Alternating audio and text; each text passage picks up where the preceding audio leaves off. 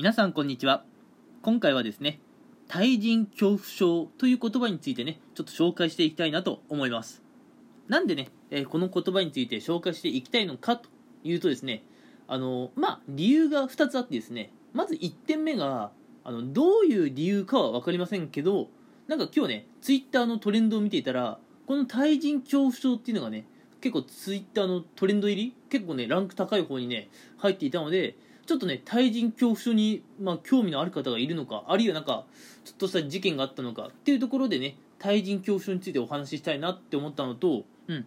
私以前ですねあの女性恐怖症についてですねラジオ放送をしたことがあります、うん、でこの女性恐怖症って対人恐怖症、うん、今回紹介する対人恐怖症の一種なんじゃないかなというところで、えー、またまたね、えー、自分の出番かなというところでちょっと出しゃばってみました。はい、ではね早速、えー、今回ねツイッターのなんか結構いい感じにいい感じっていうかねいいランキングに入っていたこのね、えー、対人恐怖症についてちょっとお話ししていくんですけれども、そもそも対人恐怖症って何かっていうとですね、まあこれ結構分かりやすいんじゃないのかな。うん。あのー、まあ、要するにね、人との交流をちょっとね、恐れてしまうっていう、なんだろう、まあ、病気っていう言い方をするとね、悪く聞こえちゃうんですけども、ちょっとまあ、神経症のようなものですね。うん。まあ、なんでしょう、もうちょっと細かくお話しすると、まあ、人とお話をしたり、何かこう、接触をする際にですね、まあ、相手にね、うん、なんかあのー、嫌な思いをさせていないかなとか、うん、あるいは自分から相手にどう接したらいいのかなっていう緊張、うん、そういったものが生じてきて、うん、相手とねこうぎこちないコミュニケーションの取り方になってしまうと、うん、こういったものをねあの対人恐怖症というふうにね定義しているそうなんですよ、うん、まあわかりますね、うん、僕は男性相手にはねそんなあのたじたじたじっていうのかなたじろぐっていうのかな、うん、することはないんですけれども、僕はちょっと女性とあんまりあんまり関わってきたことないっていうか、まあ、女性のね心理があの読み解くのが苦手っていうのが大きな原因なんですけれども、どうしてもね女性とお話をするってなると、僕もですねこう知らず知らずのうちに相手を傷つけないあ傷つけるような発言をしていないかなっていうふうにちょっと過剰にねこう考えすぎてしまったりとか、まあ、それが原因でねちょっと緊張しちゃったりっていうのは僕自身もあるんですよ、うん、なのでねこの女性恐怖症とか男性恐怖症っていうのは対人恐怖症のまあ一種なのかなと、うん、あのー、性別をね結構限定したえそういった神経症になるのかなというふうに考えています、うん、で、まあ、対人恐怖症ね、まああのー、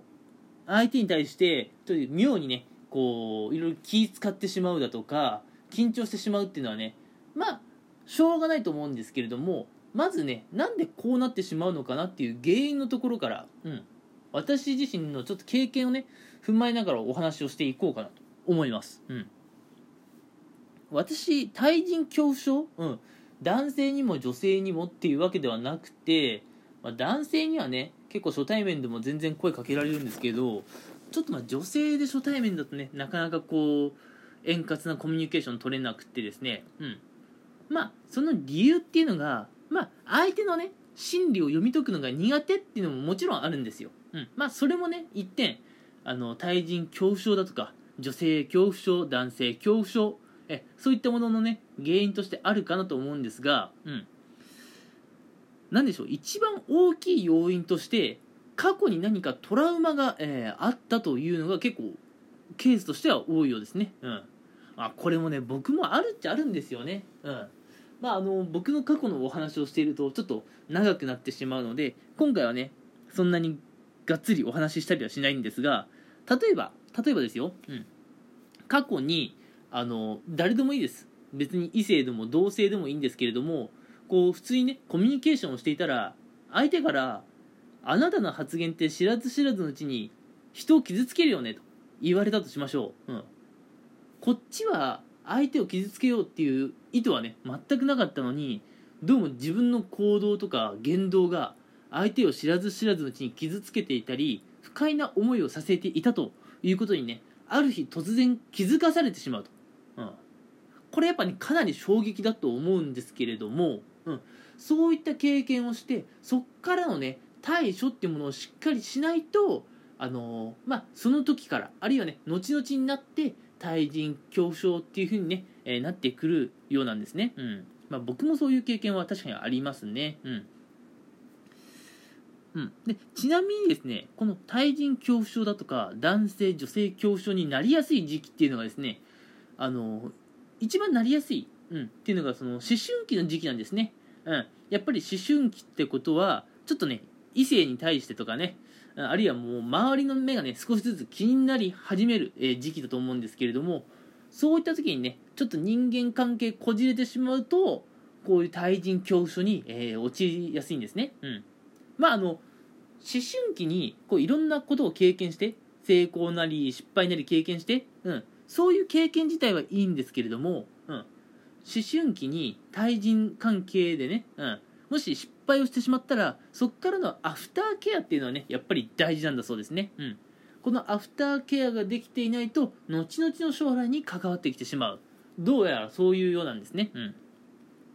まあ私の話をちょこっとすると、まあ、あの自分小学生の時まではねなんか、えー、こんなも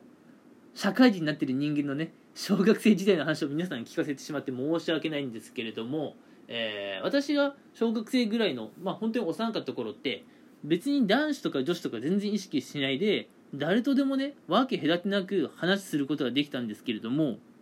まあちょっとね中学の時に家の都合でねちょっと遠いところに引っ越しをしてしまって。えー、中学いちねん生の春からですね、えー、友達とかもねもう全くいない完全にゼロスタートっていう環境にちょっと身を置いたことがあるんですけれども、うん、いやーちょっとねあのー、が中学いちねん生が始まっていっかげつぐらいで女子から結構衝撃的なことを言われたっていうのが過去にありまして、うん、まああのー、結構ショッキングなことを言われたんですね。うん、あだ中学いちねん生にね、うん、中学校入学していっかげつですよ。うんまあそうそうね相手を傷つけるような発言とか、えー、言わないし言われないとも思うんですけれどもちょっと言われてしまって、うん、今思えばね確かにあそこからのアフターケアって僕できてなかったなと思うんですよ。でそれをずるずるずるずる引きずって、まあ、大人になってもねちょっとねこう女性が苦手ってところはね、まあ、はっきり自覚しちゃうぐらい、えー、あるので、うん、まああの思春期の頃にですね、うん、まあ別に思春期に限った話ではないんですが人とのコミュニケーションでうまくいかなかったなというふうに思ったら、うんまあ、しっかりアフターケアをしてあげることがえ対人恐怖症の、ね、え防止につながってくるかなというところです。うんえー、どうでしょうちょっとね早口でお話ししてしまって申し訳ないんですけれども、えー、ざっくり対人恐怖症ってこういうものですね。うん、一応ちょっとまとめをしておきましょうか。はい、一応まとめとして今回ね、えー、ツイッターのトレンドで結構高い順位に入っていた対人恐怖症のお話をしました。うん、対人恐怖症って相手とね、えー、目の前にいる相手とコミュニケーションを取る際に相手にね、まあのー、あ相手にねっていうか相手を傷つけないように気をつけないとっていうねこういう過剰な気配りであったりとか相手に対する緊張感とかが原因で対人関係がねちょっとうまくいかなくなってしまう。うんちょっと人とのねコミュニケーションを、まあ、疎遠に、ね、えなってしまう、まあ、そういった神経症の一種だというふうにね、えー、言われています対人恐怖症。うん、でその対人恐怖症ってちょっとイメージしにくいかなと思うんですけれども対人恐怖症の中に男性恐怖症とか女性恐怖症がねあると思ったらイメージがしやすいかなと思っています。うん、で別にね対人恐怖症になるのはいつ頃からだっていうのは全く決まっているわけじゃないんですけれどもなりやすいのはあの、まあ、異性に、ね、ちょっとまあ意識をし始める時期あるいは周りからの、ね、視線が気に、気になり始める時期である思春期ですね。うん、思春期からこの対人恐怖症はねちょっとまああの発生しやすいっていうのがねちょっと例として上がっていますので、うん、思春期になってね友達とかもいろいろできると思うんですが、えー、思春期に入ってからはね人とのコミュニケーションでうまくいかなかったなと思ったらアフターケアをしてあげることが将来のね、えー、対人恐怖症への対策につながりますよというお話でした。はい、えー、早口でしたが、えー、聞いてくれてありがとうございました。今回はこの辺にしておきたいと思います。それでは。